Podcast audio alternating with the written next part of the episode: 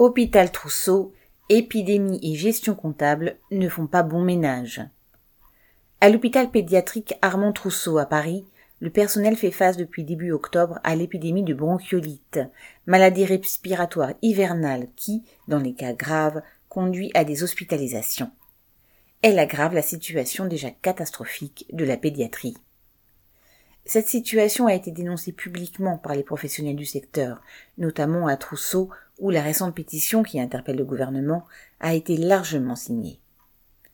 Une des médecins réanimatrices est aussi intervenue dans les médias pour dénoncer la dégradation de la prise en charge et le tri des patients faute de personnel, faisant suffisamment de bruit pour que le ministre de la Santé se sente obligé d'y répondre, point de suspension, en niant les problèmes. Faute de personnel suffisant, des enfants sont en effet transférés vers d'autres établissements en Île-de-France, et même jusqu'à Rouen ou Lille. Outre que ces transferts augmentent les risques, on peut imaginer l'inquiétude des familles et les difficultés auxquelles elles se retrouvent confrontées.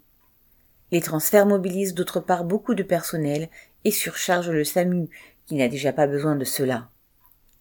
Si cette année l'épidémie est particulièrement forte, elle n'a rien d'inédit, au point que chaque année est déclenché le plan épivert pour, ouvrez guillemets, épidémie hivernale, fermez les guillemets, qui permet des ouvertures de lits avec plus de personnel.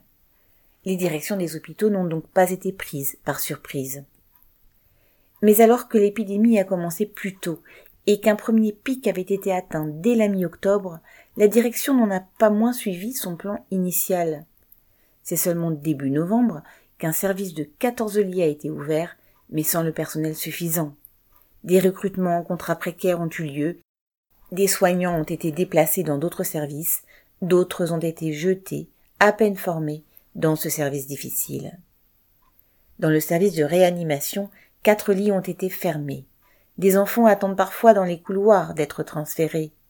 Les infirmières de réanimation, qui ne doivent pas avoir en charge plus de deux enfants, sont obligées de dépasser ce ratio. La solution de la direction est de pousser aux heures supplémentaires. On est donc loin du compte en termes d'effectifs pour s'occuper correctement des patients et pour que le personnel travaille dans de bonnes conditions. De plus, ce n'est pas le plan blanc, simple effet d'annonce du gouvernement, qui va changer quoi que ce soit. Sa principale mesure est en effet d'autoriser les directions des hôpitaux à rappeler le personnel sur ses congés, donc à l'épuiser encore plus le gouvernement s'en tient à son cap face à cette situation inquiétante.